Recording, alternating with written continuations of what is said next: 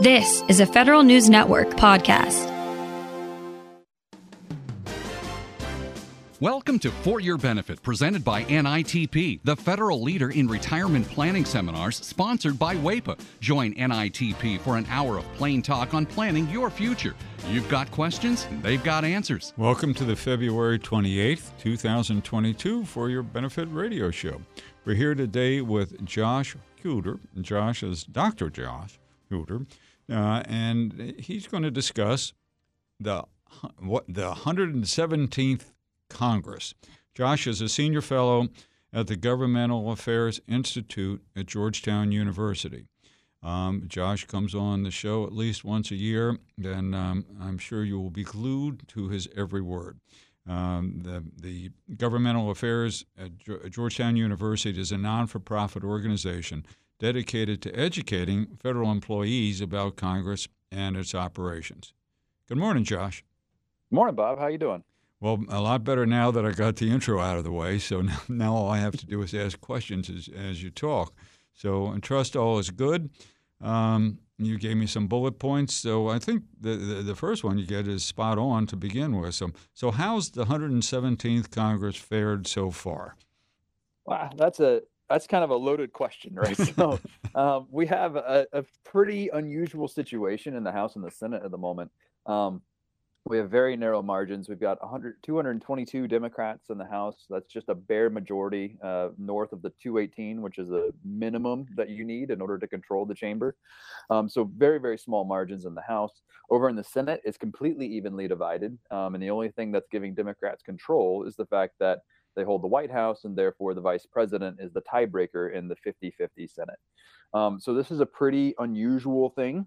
Um, historically speaking, we had a couple of years in the late 90s, early 2000s where you saw similarly narrow margins. Um, but during those times, you also had divided government where the Congress was of uh, the Republican Party and the, the president was Democrat, at least part of it. Um, you have to go back to like almost World War II to see similarly small and narrow margins. And of course, the thing that makes this Congress stand out is its partisanship and polarization, which is really the defining feature of this generation of politics. Um, and so you have this very interesting historical context in which Democrats are trying to legislate with historically small margins. Um, and so, it, you know, the results have been sort of a mixed bag so far. Um, for most of the year, uh, the, the Democrats have been focused on their um, their agenda, their party platform. Um, and that has gone to a ton of COVID relief uh, that went in, uh, in, in March of this past year, in addition to that, they had things like the child income tax credit, a lot of uh, big kind of policy initiatives. It was a major, major spending bill, um, around $2 trillion um, worth of spending.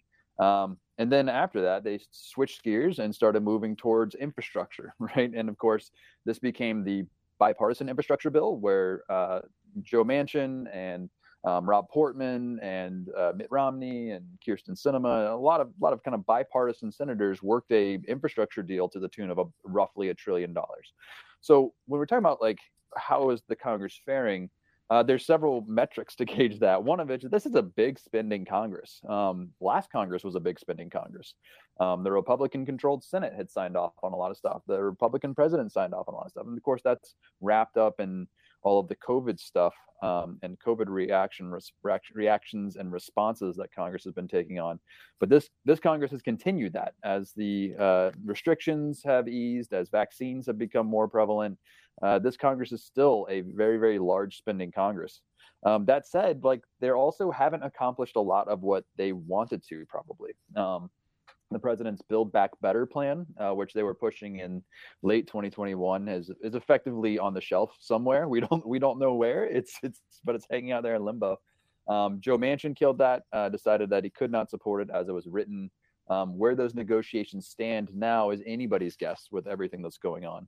Uh, they didn't do a lot of things that Congress normally does, which is like pass a budget, for example. Uh, they have not funded agencies, for example. We're still doing that um, at this moment. And now we have a couple really big ticket items that are going to shift Congress's attention again. Uh, we have a Supreme Court vacancy, uh, which has just come up, and the president just last week announced um, that he has uh, decided to nominate Miss, Mrs. Jackson for that spot, a D- DC Circuit uh, court judge who's going to, or sorry, appellate judge who's going to be moved up or potentially moved up to the Supreme Court. Um, and we have the crisis in Ukraine. Um, so Congress is talking about supplemental aid to that. So it's it's kind of unclear. Um, they, uh, you can it, you can kind of pick and choose what you want. They passed some really big major legislation. They've also ignored some low hanging fruit, arguably. Um, and now you know kind of current events are going to shift their attention. So it's been an interesting year and a half for sure.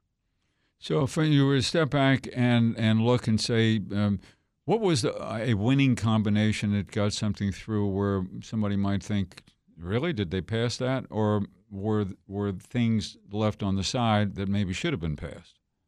Well, that's a good question. I think that you know there are parts of the current Build Back Better bill, right? The, not the whole thing, obviously, not the two trillion or one trillion or 1.5 trillion or whatever they were talking about doing, um, but there are certainly small elements of that that were supported by a majority of, or at least enough senators to pass something. Uh, but there's been some real tension between the moderates of the Democratic Party and the progressives of the Democratic Party. Um, I don't know if you remember late September, but if you were a Congress watcher, there was all sorts of drama. and so the progressives were holding up the infrastructure bill, the moderates were holding up the progressives bill. They were kind of both like staring at one another. This is like an intra party fight um, and standoff, a game of chicken between progressives and the moderates. Um, and so there was a lot of real tension, political tension between them at that po- at that point in time. We're still seeing that today. Um, for example, President Biden is going to give his State of the Union uh, tomorrow. And in addition to the normal responses from the Republican Party, we're going to have a progressive response from a representative from Michigan, Rashida Tlaib. Um, and she is going to give the progressive response to President Biden's speech. Um, so that kind of shows you how tense uh, this part, uh, the tensions are within the Democratic Party itself. Um, so on the one hand, like it's very impressive that they were able to pass what they've already passed. On the other, it's kind of not surprising that they haven't passed more, given the fact this is a very, very small majority, and there are clearly political tensions between the two wings of the party. Um, so, what, if anything, gets adopted later on this year as part of that major initiative that the president announced, that Build Back Better plan, is going to be interesting to watch. And that's, you know, pending that current events don't just completely wrap up the legislative agenda, which is completely possible, or the midterm elections don't interfere. So we're really looking at a kind of an interesting few months coming up because at some point everybody's going to go home and campaign, um, and it will affect what Congress can do with its remaining time. Now you've been doing this for a while, and you've seen this, that, or another thing. So if you were to look back and look at current, do you see a parallel to anything in the past with regards to, like you say, moving legislation through, or this party's in control, or that? Is there is there is there a memory of of, of a Congress or a president at the time that paralleled what we got now, or is this new territory? Yeah, I think I think there. I mean, there there are obviously some parallels throughout history, right? Um, I think one of the ones that's very interesting is that there have been a lot of ambitious goals from the Democratic Party. Um, and in particular, President Biden has wanted to quote unquote go big, right? He was he he brought in a bunch of historians early on in his term, and he was talking about kind of like the big initiatives of previous administrations. And um, a lot of people impressed upon him, given like the uh, enormous amount of spending that was uh, passed three, four trillion dollars of spending in the 116th Congress. Uh, they wanted to continue that in the 117th, and they have to a significant degree. And the, the sheer size of these packages has meant that many people kind of compare Joe Biden's presidency to FDR um, during the New Deal or LBJ during the Great Society. These are, you know, Congresses were historically large legislative packages were ushered through Congress and uh, put into law almost immediately, like very, very quickly. Um, and so on that front, it's been interesting to watch because um, President Biden does not have LBJ or FDR like majorities in Congress, right? The, in mm-hmm. fact, the two worlds, they're, they're almost not comparable, uh, these two things, right? Uh, FDR, when he was president of the United States, um, starting in 1933. He's looking at majorities of like 300 and 320 some odd members in the House. He's got 70 senators, uh, Democratic senators in the Senate. I mean, you can do whatever you want when you have those sides majorities. And same thing with uh, LBJ. I mean, he had 295 Democrats in, in uh, 1965. He had enor- like more than two thirds of the chamber in the Senate again, you can do whatever you want when you have majorities the size that FDR and LBJ did. And uh, whatever you want is a bit of a broad term. You can do a lot, and they did a lot in those things. Now, Biden is not going to be either one of those presidents simply because he does not have the coalition, right? You can't run and, and create the size and scope of those government programs and those government bills um, in the same way when you have a five vote margin in the House and a zero vote margin in the Senate. It's just not possible. Um, and I think the more appropriate analogy for Biden might be kind of JFK's first two years, right? Where you have this ambitious president who wants to get a lot done um, but he doesn't really have the political power or muscle within Congress to, to usher it through, right? Um, uh, JFK was a very, very ambitious politician, but Congress really didn't deliver on a lot of the stuff he wanted to do, right? They did some Peace Corps, they did a few other things, but like civil rights was not done uh, under uh, JFK. Um, lots of other initiatives that he wanted to pass were not passed. Um, so it's going to be interesting to see how President Biden's uh, uh, uh, legacy plays out um, because he has these big, big ambitions. At least he did domestically. I'm sure he's caught up with more foreign affairs these days. Um, but he really didn't have the majorities in Congress that would suggest that he could get any of that done or much of it done. Um, what he's done so far is, is, is impressive given the scope and the size of these programs. Um, if he can get anything else done, uh, we'll have to wait and see. But um, it's certainly not one of the, the, the parallel that's being drawn a lot in the media, where it's like, oh, well, this is FDR or LBJ. It's like, no, no, no. This is going to be a much more timid sort of legacy than those those mammoths of, of political history. What would you say that was passed that maybe you thought I didn't think that would pass under the current administration? Well, uh, quite honestly, uh, I think that the size of the packages really stands out. I mean, you're looking at basically three trillion dollars um, that's already been spent this Congress, in addition to sort of like your routine mandatory programs, and that those are just massive, right? Um, the, the size of the, the numbers, it, it's you know we're in the middle of a, of a pandemic still, um, and so you get sort of jaded with the size of the packages when the problem is so huge, but it, it still stands to uh, it should take give somebody pause and just sort of like look at the size of these things because these are historically large bills um, when you're talking about trillion, two trillion dollars um, and there's still more on the table potentially um, to go out the door. And so uh, the child tax credit was really interesting. Um, that was done. It's now phased out. I don't know. I, am not sure it'll be back in the packages. They have, they have very very ambitious climate policies out there. So um, there's been a lot of stuff that's passed, but like the sheer the size of these things uh, should should people should reflect upon that because it's not every day that you see a trillion dollar bill go through Congress. Wow. So Andrew says it's time to take a break, and we're going to listen to what the good folks at WAEPA, the sponsor of the show, uh, can do for the listeners as well. They'll be next week's guest. A new year brings new opportunities. WAEPA is using this opportunity to lower rates across multiple age bands and multiple coverage amounts. Get group term life insurance and help protect your family's future at newly reduced rates. WAEPA's mission is to promote the health, welfare, and financial well being of civilian federal employees. On average, members who switched from FEGLI to WAEPA saved over $300 a year. Start your year with WAEPA and enjoy exclusively priced group term life insurance coverage. Visit WAEPA.org to learn more today.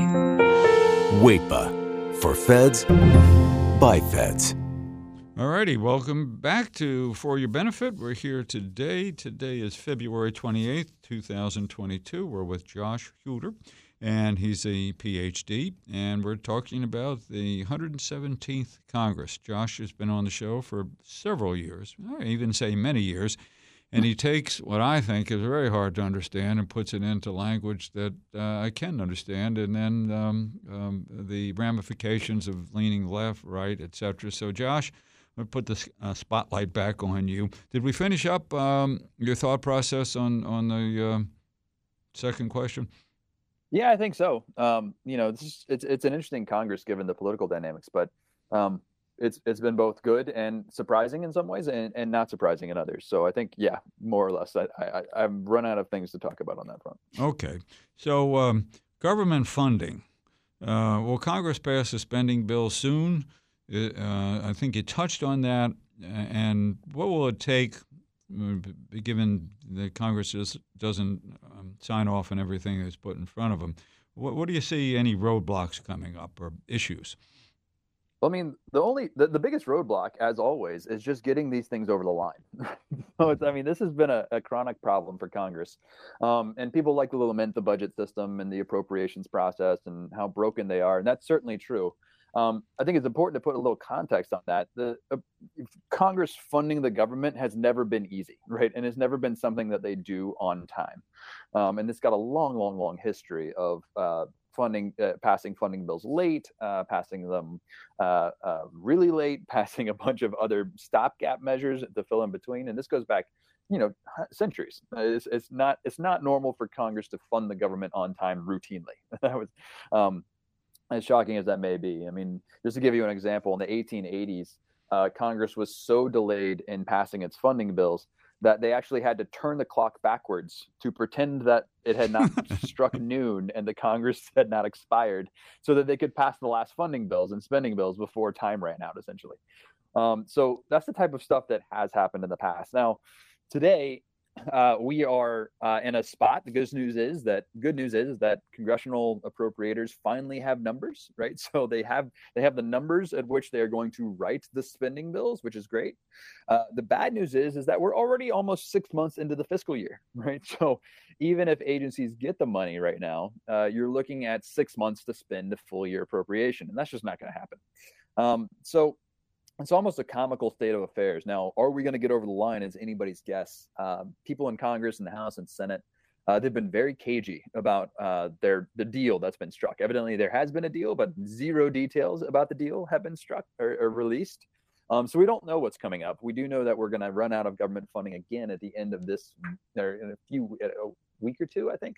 Um, and it's going to be interesting to see if we can actually get a funding bill in done in time.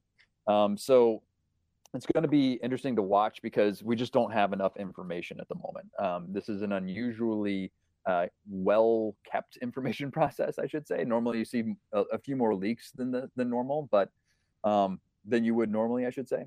Uh, but I think they'll get a funding bill through. It's just a matter of if it'll be on time or if we have to do another spending deal. But um, the fact that we're talking about this and it's already March, um, it, it's it, it it leaves something to be desired. Now, will there be more dollars spent um, dealing with the acrimony uh, we are uh, today? Will that impact future? I won't say future budget uh, spending, but this is a, a, cost that wasn't penciled in.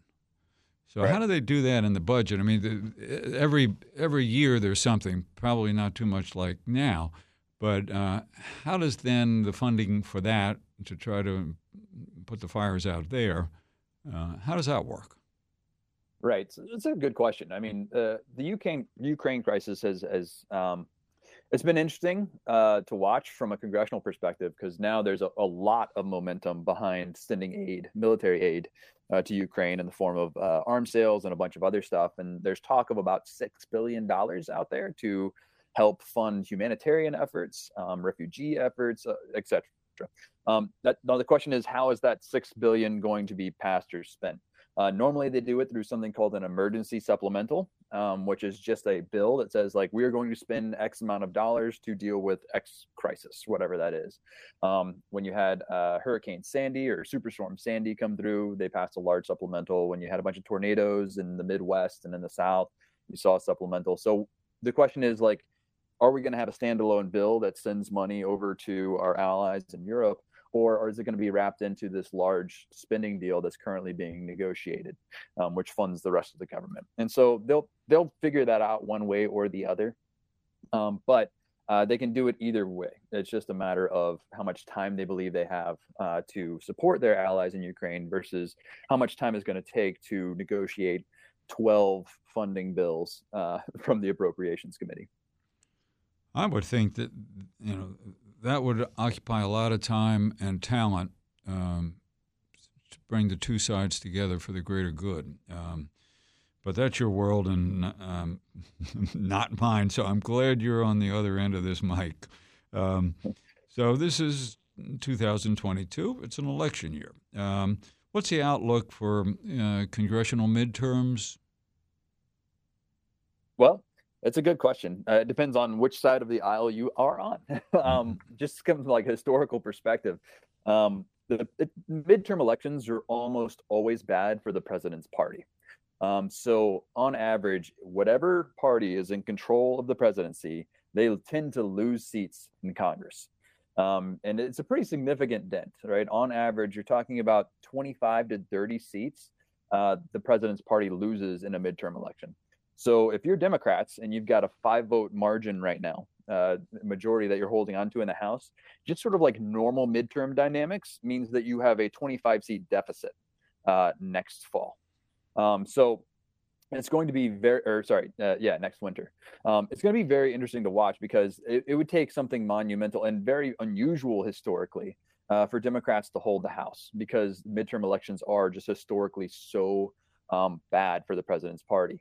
Um, for example, since the Civil War, there have only been three times really that the president's party gained seats in a midterm. Um, so it's very, very unusual. So Democrats are really looking at a uphill battle um, to hold both chambers, to be honest. Um, now, uh, there are a couple other factors that will make it even more difficult than the sort of normal factors that are there. Um, first is that the president's approval rating is pretty low right now. Uh, the the average approval of the president is currently about 40.5 percent. Um, that is not good at all. Um, so if it continues to remain that low, uh, and the president does not improve on that number to get up to like 45, 46, 47 percent, 47 percent would actually be pretty good.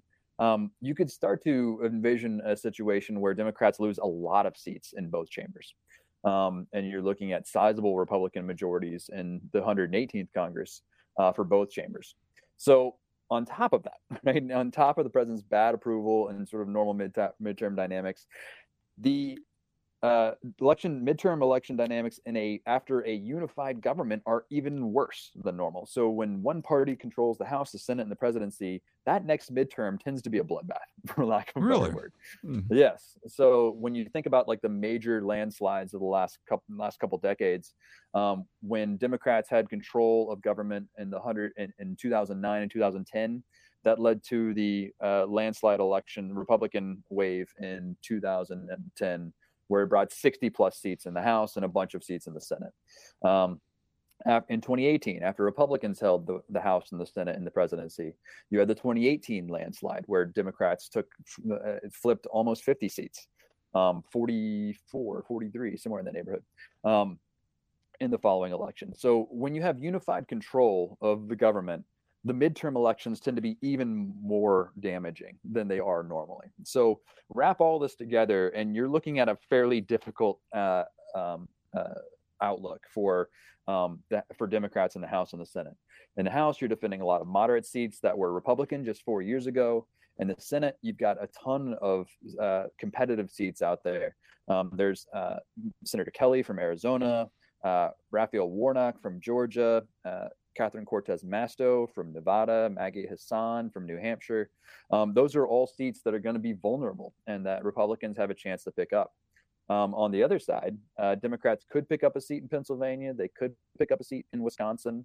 Um, North Carolina and Ohio both have open seat races, uh, but it's going to be hard to, to see how a Democrat picks up those seats in a bad midterm environment. So um, it'll be interesting to watch. And the bigger question is given this midterm outlook, given the fact that Democrats are facing uh, such an uphill battle in both chambers, uh, how is it going to affect the agenda, right? If President Biden wants to pass this big progressive vision that he's been working for since September of last year, um, how is he going to do that when moderates get cold feet because they're back home campaigning and they see the kind of odds that they're facing uh, going into election day? Uh, it's going to get more and more difficult the worse and worse the uh, environment looks for them. So uh, it's something to keep an eye on. But without some sort of like approval or swing in the president's favor, um, this looks like it could be a pretty substantial victory for Republicans. Wow. So this this next question kind of keys into what you just said. Do you believe that Congress can put their differences aside due to the pressing world events? I think they can, uh, and they do a lot. Um, this is something that uh, is uh, overstated, right? I don't want to understate how much partisanship there is in the political system because it's certainly really bad in, in a lot of ways. Um, and we can, we can talk about that in terms of like routine government, just sort of like the easy stuff that should be easy is a little bit harder than it used to be. At the same time, we risk overstating how much partisanship is affecting this. Um, we uh, just came out of a pandemic or we're in a pandemic. I don't know where we are, but there's a pandemic, and we've been dealing with this on a bipartisan basis. Uh, we forget that like four trillion dollars or more of uh, pandemic spending was done in March and April, um, and following up in December of 2020, and that was done on a massive bipartisan basis in Congress.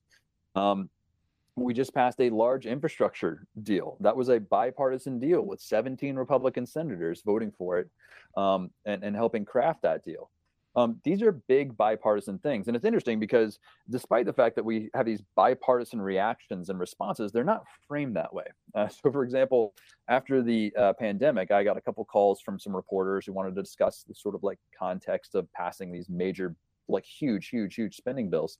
And the first question was, well, how partisan was this? I was like, well, they just passed it with 350 votes in the House and like 70 something in the Senate. Like it's as bipartisan as it's going to get for this kind of like major bill.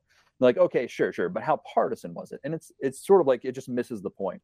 Um, and this goes to a kind of general trend within the media in many cases where they like to uh, amplify the voices of partisanship. They like to discuss partisanship and polarization, um, but they do so at a risk of completely omitting the bipartisan stuff that Congress is doing. Um, and Congress today still passes a lot of legislation. Most legislation that Congress passes in a given Congress is bipartisan. Like we're still passing lots of bipartisan bills. They're just not getting the sort of attention or um, attention period uh, that they deserve in many cases. So it's a bit of a of a mixed bag. I think people uh, like to talk about partisanship and how ugly it is. Um, at the same time, like we overlook a lot of the bipartisanship that's out there. And when we have these kind of crises that we face, whether that's a crisis in Europe with the invasion of Ukraine or the pandemic, um, or other types of things that need addressing, like supplemental emergencies and you know weather crises or whatever it does, there's strong bipartisan support for these bills in Congress, um, and we shouldn't overlook that. Are there some bills that are passed, and you being knowledgeable prior to the the vote, you figure I, I think it's going to go this way, but it doesn't go this way. So, uh, are there uh, surprises that have come in in uh, uh recent, let's say, last uh, couple years that you go, I, I didn't really expect this, and I know you're a soothsayer and you can see it all in advance, but sometimes seeing in advance and then seeing in reality are two different things. Um, are there any major ones that jump out and you say, I'm, I was surprised at this one? Well, yeah, I think there are a few, um, but it's not typically when the vote happens, right? So by the time that the vote's about to come, coming down the pike, and you know, leaders have set up the schedule, and you know, every the, the bill's written and it's coming to the floor, you sort of know what it looks like. Um, what is surprising is the uh, is some of the initial reactions, right? It's like, oh, well, this is going to be a partisan issue, and turns out it's not a partisan issue, or oh, this is a bipartisan issue, and then it turns out like, oh, wow, they really don't have the support for that that they thought they would. So there have been a couple surprises, but um, overall, you can kind of see the lines pretty well now. Um, one of the good good things about partisanship is you can very clearly see where Democrats stand and where Republicans stand on most major issues. Um, the thing that really is up for up in the air is you don't know what kind of uh, political legs a particular issue is going to get. Like how how much attention is that going to draw from the broader political system? And when there's more attention, it tends to be more partisan. And so issues that you might think like, hey, this is going to fly under the radar and become law, uh, all of a sudden don't, right? Um, and you see bipartisan deals kind of uh, uh, flounder by the wayside. Um, on the other hand, you see some partisan issues, right, where the, size of these spending bills, uh, you would not assume that Republicans would be on board with like massive trillions of dollars, but they were, uh, and that was a little surprising how many votes that those bills got. But um, for the most part, you know, by the time within the first week or so that an issue comes onto the agenda, you can kind of figure where it's going to land. All right. So if we, if we were looking forward um, and, and looking at potential change in leadership, uh, will Congress have more governmental shutdowns in that case and investigations? It's quite possible, yes. Um, I think that more investigations for sure, um, because you're going to see Republicans take the chambers, which means that they're all of a sudden going to have committee chairs um, and they're going to be determining what the committees do on a week to week basis. Um, and like any partisan opposition, they're going to focus their attention on the Biden administration, um, both legitimate and not all that legitimate, right? They're going to have a lot of hearings on things that maybe don't have the sort of uh, uh, a conspiracy that they might be assuming. So um, this is sort of like a natural partisan reaction. So you will see more investigations. You will see more attention and heat put on the Biden administration uh, if Republicans get one or both chambers. Um, there's also very much the potential that there could be a shutdown. Um, this has uh, been sort of pretty common when we had divided government. Divided government's been the norm for the, for the last couple decades now, where the president is of one party and one or both chambers of Congress are of the other.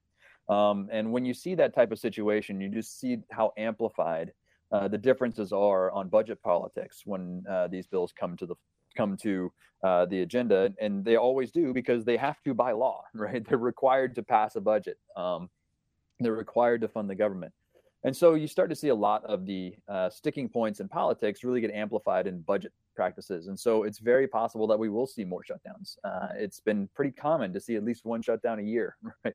Um, of one department or multiple departments or all departments um, for the last decade. So I don't anticipate that would slow down. Uh, the president's going to submit his budget. Uh, the Congress is going to write a different budget.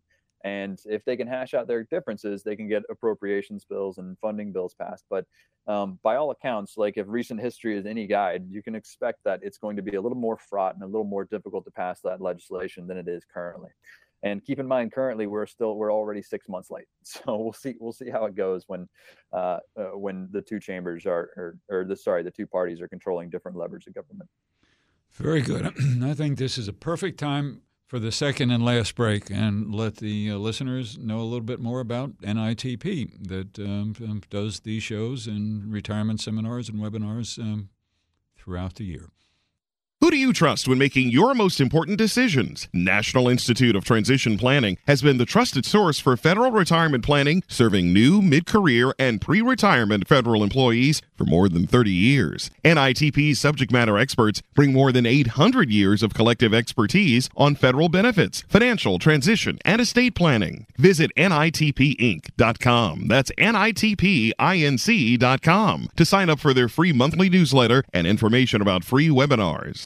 Are you at the mid career stage of your federal career? Or do you plan to retire in the next five years and wonder if you are prepared for retirement? No matter what career stage you are, it's never too early to dot the I's and cross the T's. NITP now offers online open enrollment training to help you understand your federal benefits package and financial planning options with tips and tools to plan and fine tune your retirement planning goals. Visit NITPINC.com to download the current brochure and calendar. All righty, welcome back to For Your Benefit. We're here with Josh Huder, and we're talking about Congress. And um, I wish I could take notes as fast as you talk, and but I'm, I'm I'm remembering what you're talking about. But here's a question that came from one of the listeners, and and and it says, "I understand legislation of Build Back Better is thousands of pages long. What is the percentage of our representatives that actually read the bill?" And how many aides does each representative have to help the the, the people understand the questions? Whoa. this is, yeah, this, this, is a question I get a lot. How many people read the bill? Um, of course, there are a lot of movements out there as well, like the read the bill movement, right? It's like it's one of the things where you see a large bill come up and people start yelling about reading the bill and whatnot. And the reality is, uh, there are zero representatives that read the actual bill, and there there are a few really good reasons for that. Um, first, reading bill text is impossible. I don't know if anybody's like pulled up a bill. You can go to congress.gov and, and look at these things yourself, but they're just impossible to read because uh, a lot of the text is literally just like uh, take this chapter of the US code and amend it in the following way. And they don't tell you the context of it. It's just saying like strike subsection uh, EGY from Title 3 and following. It's, these are huge changes to the law and you have no idea how the bill is actually changing it because bill text is really just legalese right? Um, it's changing existing statutes. So it's very very difficult to understand unless you're an expert in those areas. Um, And so the other part of this is the same reason that you like don't inspect the like spark plugs on your car when you're buying a car is the, is the reason that you don't read the bill text, right? It's it's sort of like you have a thing, you understand what the car does, you kind of understand what you're buying, and so you vote for it based on what you understand is in the bill um, you know when you buy a car maybe somebody's going through and like checking every single spark plug for any defects or making sure their exhaust system is, is functioning in the way that it should. But most people that buy a car are doing it on the assumption and on the premise that the car functions a certain way and is going to do a certain thing. Um, there's it's sort of comparable to that. So if you are comfortable with buying a car or really any item at all without going through all the due diligence of every single piece of that particular thing, then it's similar to how you would approach a, voting for a bill if you were an elected representative. Um, typically, you, you have a lot of uh, very, very difficult text to understand, and you don't have enough time to read it anyway. Um, so it's not necessarily what people want to hear, but it's the reality of the situation. Um, now, how many how many people do they have uh, to help them with this type of thing? This is another really good question. Uh, members of Congress have pretty substantial staffs. Uh, in the House, you can hire up to 22 people. Uh, in the Senate, you can hire more potentially. It really just depends on um, how many people you want to hire. It's a little bit different in that sense. Um, some Senate staffs are very large. Some some sort of staffs are somewhat smaller. So it varies. But typically, what you're looking at when you're talking about like policy advisors, you're looking about like hmm, seven to nine people in the House, and you're looking maybe 15 to 20 in the Senate. Um, and they're the ones that are going to help you under help the member uh, or the senator understand what's in the bill. Uh, they're the policy experts are the ones that get that kind of vet the information to make sure that the senator or member knows what's going to be voted on what's coming to the floor and why. They're sort of like the eyes and ears of the member of congress. So um, when that bill does come up right and the senator or the member of congress is going to be voting on it they turn to their staff who know what's under the hood, so to speak. They've done a little bit more due diligence of what's in the bill, why it's in the bill, the purpose of the bill, what the actual substance is going to do, right? How it's going to change policy, um, and they rely on that uh, that advice uh, and that input from them. So it's a little bit of a mixed mixed mixed thing there nobody's really reading the bill in substance but they are getting a good good sense of what's in it and how it changes policy before they're voting on it and they do that with some pretty robust staffs. Now, talking about staff and understanding, let, let's, uh, I'm going to let the listeners uh, hear your profile once again. Josh Huder, H U D E R, he's a PhD. And uh, we're talking about the 117th Congress. But Josh is the senior fellow at the Government Affairs Institute at Georgetown University. What's that?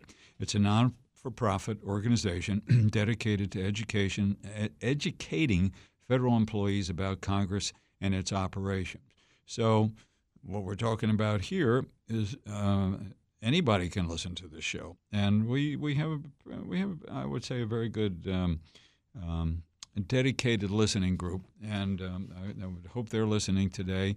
But how would somebody uh, get in contact with you or your organization if they had to go any further. As I understand, you you teach this. I mean, this isn't just that you write papers and what. You you educate federal employees, but some federal employees might not be aware that you're around. That's exactly right. Um, we've been doing this uh, for over 50 years now. Uh, the Government Affairs Institute has been around. Uh, before 1995 or so, um, the Government Affairs Institute was actually part of the U.S. government. Uh, we were part of the pre the civil service back in the day, uh, Civil Service Commission, which is the precursor to the Office of Personnel Management today. Um, but we were in the government, and we did the same thing we were doing. We were created by Congress because they be- they believed that federal workers should have a sophisticated understanding of how Congress works and functions because the federal workforce is responsible to Congress, both in terms of money and authorizations and all that fun jazz. Uh, they believe that con- that federal workers should understand how Congress works, so that they have a better understanding of what to do and what how to respond to congressional inquiries, etc. So uh, we've been doing this for over 50 years now. Um, uh, we landed in the nonprofit sector in 1995 uh, because Al Gore and the Clinton administration were reinventing government. They they reinvented us out of government, so we landed in the nonprofit sector. But uh, our mission remains the same. Uh, we want to educate federal workers on how Congress operates and why it does the things that it does, uh, so they have a better, more sophisticated understanding of what's going on on the Hill, and they can better respond to it um, and communicate with it if necessary. So that's what we've been doing, and, and our mission is really to uh, create a more sophisticated understanding of uh, Congress and its operation. Um, and so what we do is we bring a lot of academic background to this. Right, I'm a PhD in political science. I wrote my I, am currently writing a book on Congress. I have I have a lot of academic interests, but also worked on Capitol Hill. And so what we try to do here at the institute is kind of blend uh, the academic understanding of Congress with the practical politics of Congress, so that federal officials have a really good practical understanding, both theoretical and in practice, of what's going on on Capitol Hill and why. Um, and so we put out a lot of stuff in terms of uh, educating people about Congress. We look to be a source of information and resource for uh, people. Um, and you can find us at gai.georgetown.edu. Um, gai.georgetown.edu. Um, and uh, we are, uh, again, we, we put on classes. We have uh, four day seminars, we have two day seminars. Um, but it's basically like, what do you want to learn about Congress? And we're able to deliver that for you. Um, we have a lot of different uh, insights and, and, focuses. But um, again, our mission is really to make sure that uh, federal workers are, are clear on what their legislative branch is doing. Yeah, with regards to your students, are they only federal employees, uh, retired, or do you ever educate the um, um, private sector world on how Congress works? we we have had some some students and some participants come in from the private sector world, but 99% uh, of our students are federal employees um, from agencies in the federal in the government. So we are open for anybody um, uh, to take a class, but um, really uh, most of our students and participants are in the federal government, and so we like to make sure that our program is focused on things that affect the federal government in particular because we know that's where our uh, that's what our students are most interested in. Okay, now I get so glued to what you're talking about, I forget what I asked earlier. So hopefully I, I didn't ask this before. So this is 2022. It's an election year. Um, and I think I may have asked this. What is the outlook for the congressional midterms? Yep. Again, it, it's pretty. It's looking pretty Republican. So um, the chances that we are going to have divided government are pretty good um, moving forward.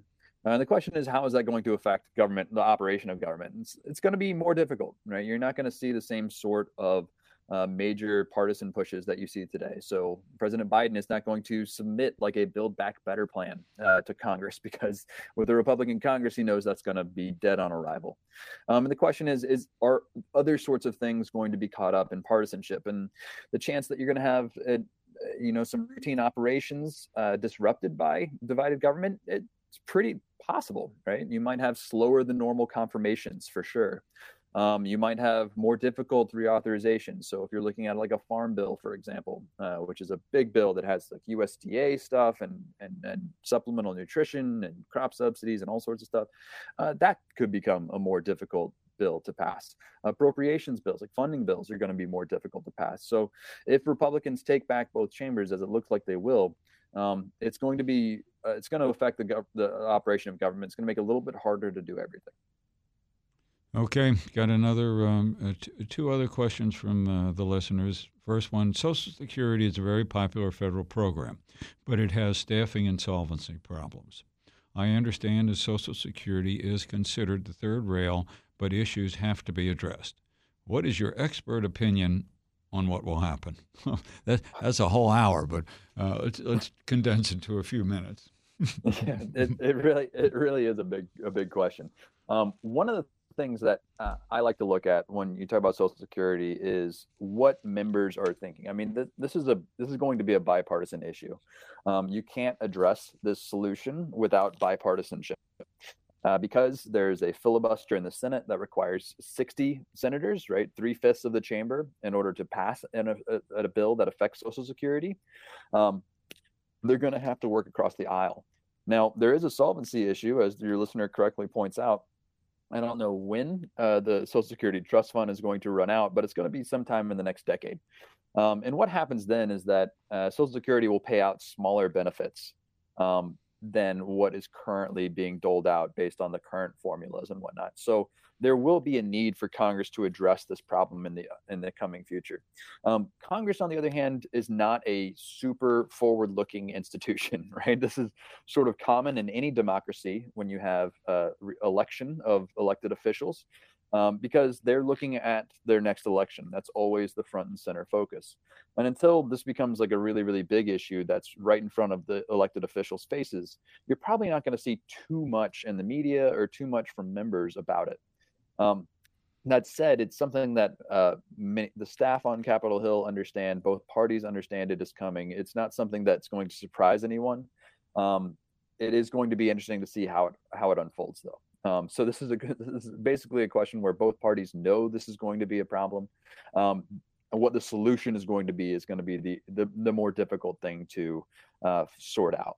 Uh, but it'll be, be done on a bipartisan basis almost certainly because you literally can't do it uh, on any other basis absent some kind of massive historical electoral change, which I don't see anybody foreseeing, uh, anybody uh, foretelling in the next decade or so.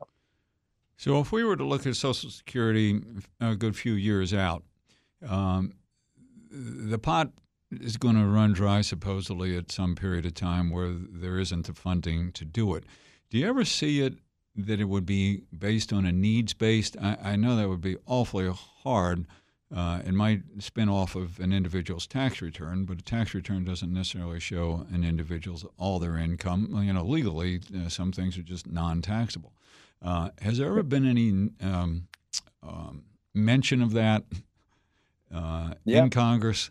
Uh, how do we how do we tackle this?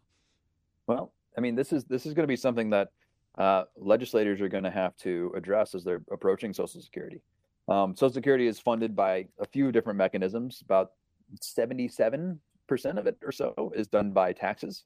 So current workers pay into the Social Security system, and that goes out to current beneficiaries of Social Security. Uh, the last 23, 25% or so is paid out of the Social Security Trust Fund, right? And, and principal or interest made off of the principal of Social Security Trust Fund. Now, what's going to happen in the next few years is that the interest is going to start the, the amount that we owe people so in terms of Social Security will start eating into the principal of that trust fund. And so that trust fund is going to be depleted down to zero over time uh, because as you keep taking principal out, there's less interest to be paid out and more principal gets taken out, et cetera. And so it just becomes sort of like a snowball effect.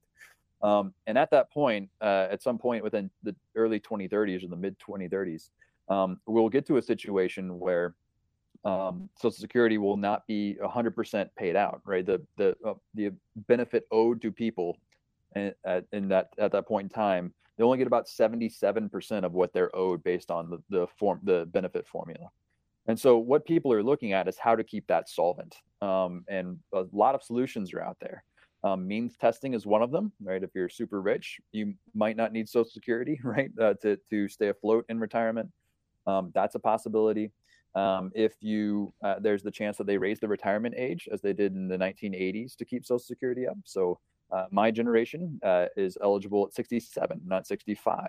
Um, so all of these things are out there. There's also something called chain CPI, which is the chain consumer price index, which basically like so one of the mechanisms within Social Security is tied to the inflation index or the price index. And what they could do is simply like not bump up the benefit as much as the inflation goes up. That's another possibility out there. The other is to raise taxes. Um, so it's going to have to be a combination of all of these things, right? You can't simply do it by increasing spending or you can't simply do it by increasing taxes because the politics of these solutions make it near impossible. So it'll be a combination of some of these things. Um, what it actually ends up being, I don't know because I don't have a crystal ball. But um, that is certainly something that the two parties will bring to the table and bring to negotiations on any solution that's being proposed. Alrighty, one more time. How does somebody uh, get to your website? Uh, what you've said thus far is captivating, um, and I don't know that uh, I could take notes as fast as the ideas came out. But I know you uh, hold classes and, and the like, and we talked about this uh, before, but I think it deserves one more attention. So, how does somebody um, contact you? Right. If you wanted to check out what we do here at the Government Affairs Institute, you can go to GAI at georgetown.edu. Sorry, gai.georgetown.edu. You can also email us if you want. Uh, but on our website, you can find lots of different things. You can find links to the classes that we teach. Um, you can find links to register. You can also find blog pieces that we put out um, uh, that sort of cover current events or discuss things that are happening on Capitol Hill that are relevant to the federal uh, workforce and a- agencies. Um, we also have a podcast that's out there. We do it roughly bi-weekly or so, or sorry, uh, every other week, bi-monthly. Um, and we we just kind of discuss current issues through sort of like this academic slash practical lens that we have here at the institute. So, um, gai.georgetown.edu is how you find us, and um, just if you're interested in Congress or what's going on in Congress or how to understand it from a federal perspective, uh, we have lots of stuff available for you. Andrew just told us we have less than four minutes left. Um, anything you uh, want in final comments? two minutes. Well, Andrew says two minutes. Okay, it's been it's been reduced. I see. um, well, I think one thing that's that's I think people should understand is that Congress is often framed in a way that makes it think it's a super uh, unproductive, inst- it's an unproductive institution, right? It doesn't get anything done. It's always gridlocked. Uh, these are sort of the common refrains. Um, in reality, Congress is getting a lot done. Um, this is, and particularly the last couple Congresses, it's they've been fairly productive Congresses. It's not something that people really discuss a whole lot because Congress they like to beat up on Congress more than they like to praise it. Um, but this is not an institution that's doing nothing. Um, it's doing a lot of things. Uh, the end of last Congress, in particular, they passed this major omnibus bill, which had like COVID relief and government funding and all this other stuff. It also included like some major diplomatic changes in our stance to China uh, and Taiwan and Tibet. Uh, it had a massive amount of, uh, of uh, programs there for climate change research. Um, this is this was a bill that was passed under a divided government, right, with Democrats controlling the House, and Republicans controlling the Senate, and President Trump signing the bill. Um, they were there was a ton. They, they they ended surprise medical billing. They did they did a lot of things within the last four to six years.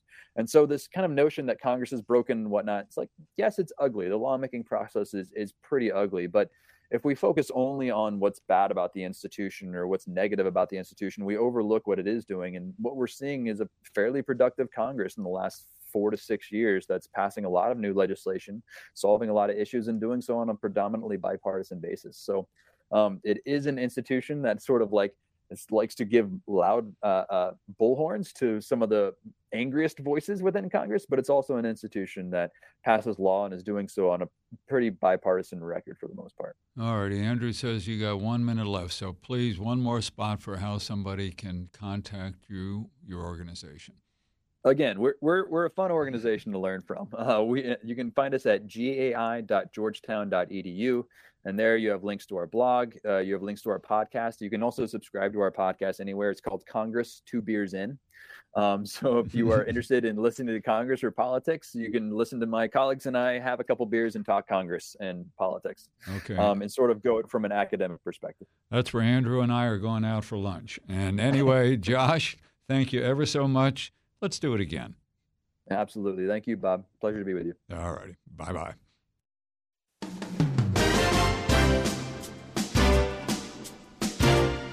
You've been listening to For Your Benefit, presented by NITP and sponsored by WAEPA. Please tune in next Monday at 10 a.m. for a topic solely devoted to you, the federal employee. This show can also be heard on demand at federalnewsradio.com. Search For Your Benefit. Thanks for listening.